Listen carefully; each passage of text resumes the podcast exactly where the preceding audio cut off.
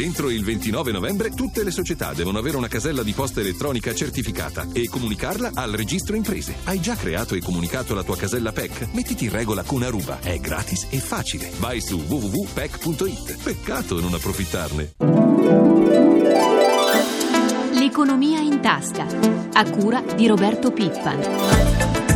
E buongiorno da Luca Patrignani. Nuove nuvole nere all'orizzonte, la tempesta della crisi finanziaria si estende di nuovo da una parte all'altra dell'Atlantico. Dall'Europa agli Stati Uniti il debito pubblico degli Stati e i timori di recessione restano gli incubi che non vogliono abbandonare i mercati e in fin dei conti anche la vita di ciascuno di noi. Quella di ieri infatti è stata un'altra giornata di crolli, un altro lunedì nero in borsa, nonostante le svolte politiche registrate nelle ultime settimane in Grecia, in Italia e da ultimo in Spagna. Sentiamo com'è andata ieri sui listini. Ci colleghiamo con la nostra redazione di Milano. Buongiorno a Paolo Gila. Buongiorno da Milano, una seduta ampiamente negativa per Piazza Affari che ha lasciato sul terreno il 4,74%, in Europa Londra ha ceduto il 2,62%, Parigi il 3,41%, Francoforte il 3,35%, chiusura in calo anche a Wall Street con il Dow Jones a meno 2,11% e il Nasdaq a meno 1,92%. Tra poco capiremo perché, intanto un aggiornamento sulla situazione dei titoli di Stato.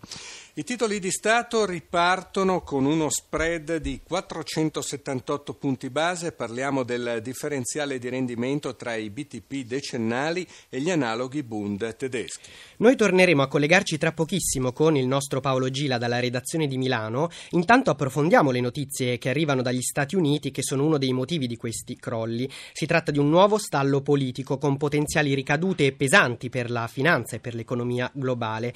Noi abbiamo come nostro ospite Carlo Aloisio, analista finanziario di Unicredit MIB Brokerage. A lui chiedo di cosa si tratta. Ma in pratica è un po' la coda di quello che a inizio estate aveva dato il via a una situazione di volatilità sui, sui mercati, quando eh, non si trovava, o quantomeno si è trovato proprio in zona Cesarini, un accordo sul, sul deficit statale che eh, rischiava il default negli Stati Uniti. E in questo caso eh, gli accordi presi allora, quindi di una commissione che doveva studiare eh, i tagli, sono, sono praticamente falliti, quindi ci vorranno delle ulteriori negoziazioni per raggiungere questi accordi. Il grosso problema che la situazione politica americana vede un forte braccio di ferro tra l'attuale amministrazione e eh, l'opposizione repubblicana proprio anche in vista di questa fase elettorale che si prevede combattuta. Ma Aloisio, cosa può succedere ora? Standard Poor's, l'agenzia internazionale di valutazione, per ora ha confermato il rating, cioè il giudizio sugli Stati Uniti. Intanto però il Financial Times avverte con questo fallimento della commissione sul deficit pubblico si affievoliscono, diciamo così, le chance di nuovi stimoli all'economia. Eh, insomma, quali possono essere le conseguenze? Per adesso stiamo a queste affermazioni di, di, di Standard Poor's che non prevedono declassamento, però la situazione di incertezza crea eh, volatilità sul mercato. Eh, abbiamo già visto appunto nella scorsa estate, a fine luglio, cosa poi è, si è scatenato a partire dagli Stati Uniti quando non si era trovato questo accordo nei tempi stabiliti e in pratica è stata un po' anche la causa di tutto il, il forte nervosismo e volatilità che poi si è eh, sviluppato anche in Europa. Grazie dunque a Carlo Aloisio. Fin qui le vicende d'oltreoceano, ma l'abbiamo sentito, l'Europa non è stata da meno. Per capire meglio la situazione della crisi nel vecchio continente ci facciamo aiutare da un altro analista, Giulio Baresani Varini di Millennium Sim. Buongiorno. Baresani, allora perché questi nuovi crolli dei listini europei che ieri hanno bruciato complessivamente 194 miliardi di euro? C'è una grande sfiducia sull'euro e sulla capacità di, degli stati più importanti, in particolare della Germania, di prendere in mano la situazione. Inoltre anche le stime al ribasso fatte dalla Bundesbank sulla crescita tedesca l'anno prossimo dimostrano che ormai la crisi sta intaccando anche il cuore dell'Europa. Ecco, proprio in tema di contagio, il contagio finanziario che si estende, ieri l'agenzia di valutazione internazionale Moody's ha avvertito che il giudizio sulla tenuta tenuta finanziaria della Francia è davvero a repentaglio, ormai è a rischio. Baresani, Parigi secondo lei perderà davvero l'ambita AAA, il voto massimo? Sì, ormai lo spread lo lo riconosce ampiamente, ma potrebbe essere così anche per l'Austria. Quello che ieri ha compito comunque i mercati è stato il no deciso del portavoce di Angela Merkel agli Eurobond e quindi dovremo vedere cosa riuscirà a dire il nostro primo ministro Monti nell'incontro a Bruxelles e soprattutto di giovedì col pranzo con Merkel e Sarkozy per capire se c'è una voglia vera di tenere unita questa Europa o meno. E questa è la vera domanda. Grazie dunque anche a Giulio Baresani Varini di Millennium Sim. Torniamo, come avevamo preannunciato, a collegarci con la nostra redazione di Milano da Paolo Gila. Alla luce di tutto quello che abbiamo sentito finora, Paolo, quali sono le prime indicazioni che arrivano dall'Asia oggi e le previsioni sull'apertura dei mercati europei? Le principali borse asiatiche si apprestano a chiudere in calo. A Tokyo il Nikkei cede lo 0,42%, Hong Kong sta lasciando sul terreno lo 0,53%. Le previsioni di apertura per tutti i listini europei sono moderatamente positive. Anche Milano è vista in avvio di contrattazioni con un progresso intorno allo 0,20-0,30%. Grazie a Paolo Gila dalla redazione di Milano per questi aggiornamenti e queste previsioni sui mercati. Ore 7, 46 minuti e 49 secondi. Voltiamo pagina e ci occupiamo di Fiat. Con una lettera alle organizzazioni sindacali, infatti, ieri l'azienda automobilistica ha comunicato che dal 1 gennaio disdetterà, come si dice in gergo sindacale, ovvero non applicherà più tutti gli accordi e i contratti collettivi vigenti. Insomma, una tabula rasa sindacale che è conseguenza diretta della decisione di uscire da Confindustria e che potrebbe portare di fatto all'estensione in tutti gli stabilimenti del gruppo sviluppo del contratto modello Pomigliano che tante polemiche ha scatenato in questi ultimi mesi e che dopo referendum molto combattuti ora si applica già appunto a Pomigliano, a Mirafiori e a Grugliasco ma che potrebbe riguardare appunto tutti i circa 70.000 lavoratori della Fiat dalla fabbrica di Melfi a quella di Cassino. Io do il buongiorno al nostro primo ospite, il responsabile auto della FIOM CGL, Giorgio Eraudo. Buongiorno a voi. La FIOM non ha firmato gli accordi modello Pomigliano, lo, lo, sappiamo, avete detto di no anche ai referendum. Ora come giudicate questa nuova decisione di Fiat? Giudichiamo in continuità con le intenzioni della Fiat, noi non l'abbiamo mai sottovalutata, sono altri quelli che dovrebbero correggere la loro impostazione e le loro premesse, quelli che pensavano che si sarebbe limitati a un caso, al massimo a due, che c'era un qualche problema di rieducazione dei lavoratori. Si portano fuori i lavoratori dal contratto nazionale, si impedisce a loro di eleggere direttamente i propri rappresentanti con un porcellum sindacale e si accettano solo i sindacati che sono d'accordo con le filosofie aziendali nazionali. Oggi, voi della FIOM terrete una conferenza stampa per annunciare le vostre contromosse. Ci anticipi qualcosa, Iraudo? Ad esempio, chiederete l'intervento del nuovo governo? Ma io penso che al di là che lo chiediamo noi, questo governo debba chiedere conto alla Fiat, debba almeno chiedere le stesse informazioni che ha chiesto la Consob, a cui la Fiat non ha risposto con sufficienza, come dimostra la stessa reazione dei mercati. Credo che poi il governo dovrebbe chiederli nell'interesse del Paese. In un flash, infine, siete pronti anche a nuove cause contro la Fiat? Andrete di nuovo in tribunale? Guardi, valuteremo anche le cause, ma un sindacato non fa innanzitutto cause, un sindacato decide con i lavoratori cosa fare e pur nella crisi noi insieme ai lavoratori decideremo cosa fare. Allora io saluto Giorgio Eraudo della FIOM che purtroppo ci deve lasciare prima perché deve prendere un treno. Buona giornata. Grazie a voi, salve. Ci hanno raggiunti i nostri altri ospiti di questo segmento che riguarda la Fiat. Rocco Palombella della Wilm, buongiorno segretario. Buongiorno, buongiorno a lei. E Giuseppe Farina della FIM CISL, buongiorno, grazie. Rocco Palombella della Wilm, voi nell'ultimo anno avete sempre trattato con Fiat, avete firmato gli accordi modello Pomigliano, votato sì ai referendum. Ora però anche voi che fate parte del cosiddetto fronte del sì avete espresso un giudizio negativo su questa decisione di Fiat, è così? Ma noi abbiamo firmato gli accordi e siamo orgogliosi di averlo fatto per questo abbiamo salvato migliaia di posti di lavoro.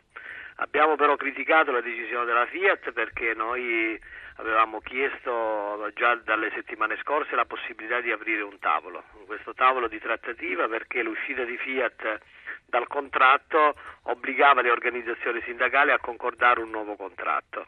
Il fatto che la Fiat l'abbia disdettato ovviamente questo ci ha fatto irritire, nel senso che l'abbiamo ritenuto un atto sbagliato. Fermo restando però che noi riteniamo che si debba aprire un tavolo di trattativa perché con un tavolo di trattativa si possono concordare e migliorare le condizioni di lavoro lavoro mettersi invece in una condizione di contrapposizione soprattutto ideologico, rivolgersi al governo piuttosto che alla magistratura ritengo che non sia il ruolo del sindacato. Chiaro, quindi su questo resta forte la vostra distanza con la FIOM. Sicuramente. Gi- Giuseppe Farina della FIM CISL, voi invece mi pare di capire che ritenete non ci siano novità preoccupanti in questo annuncio di Fiat, però ora, se, cap- se ho capito bene, dovrete, dovreste voi sindacati negoziare con Fiat un nuovo contratto entro la fine dell'anno. I tempi non sono un po' stretti e soprattutto sarà identico a Pomigliano o secondo secondo voi potrete contrattare condizioni diverse per i diversi stabilimenti?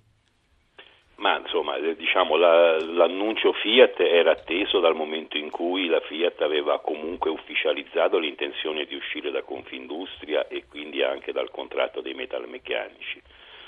Eh, ovviamente questa è una scelta che noi non abbiamo condiviso e che anzi abbiamo cercato di ostacolare, però oggi dobbiamo prendere atto che questa scelta è, è stata fatta e dobbiamo anche prendere atto che oggi all'interno del mondo Fiat esistono dei trattamenti diversi a seguito anche degli accordi di Pomigliano, Mirafiori e Grugliasco.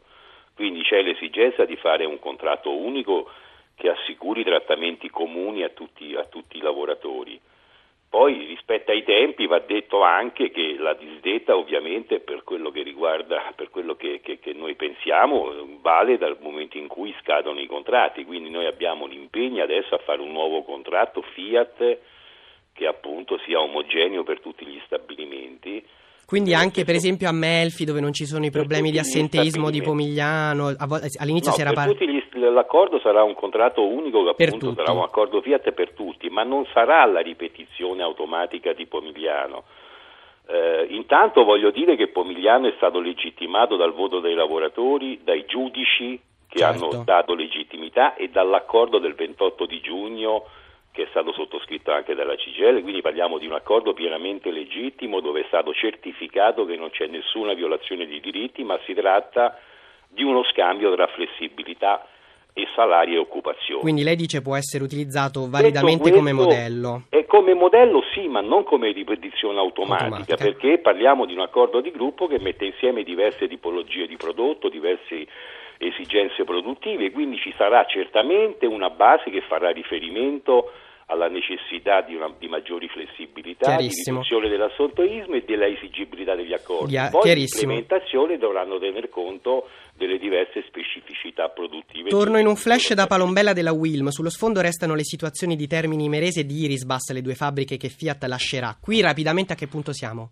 Ma domani noi ci auguriamo che anche la, la, la, Fiat, eh, nel caso specifico il governo, de- decide di fare le, gli accordi con, che ovviamente ha espresso e ha trattato per, per, per, per, tutto un anno e mezzo. Quindi noi ci auguriamo che domani sia la, la, la giornata conclusiva senza continuare a questo stillicidio continuo che continua ovviamente a creare problemi. Per quanto riguarda il bus, mi auguro che si apra questo sì, un tavolo uh, al Ministero per verificare le offerte che si sono che sono arrivate nell'ultimo periodo per dare anche a questi lavoratori la certezza di una prospettiva lavorativa. Chiarissimo, ringrazio i nostri ospiti Rocco Palombella della Wilm e Giuseppe Farina della FIM CISL. Ora cambiamo argomento, parliamo di Corea. A luglio infatti è entrato in vigore un accordo di libero scambio tra l'Unione Europea e la Corea del Sud.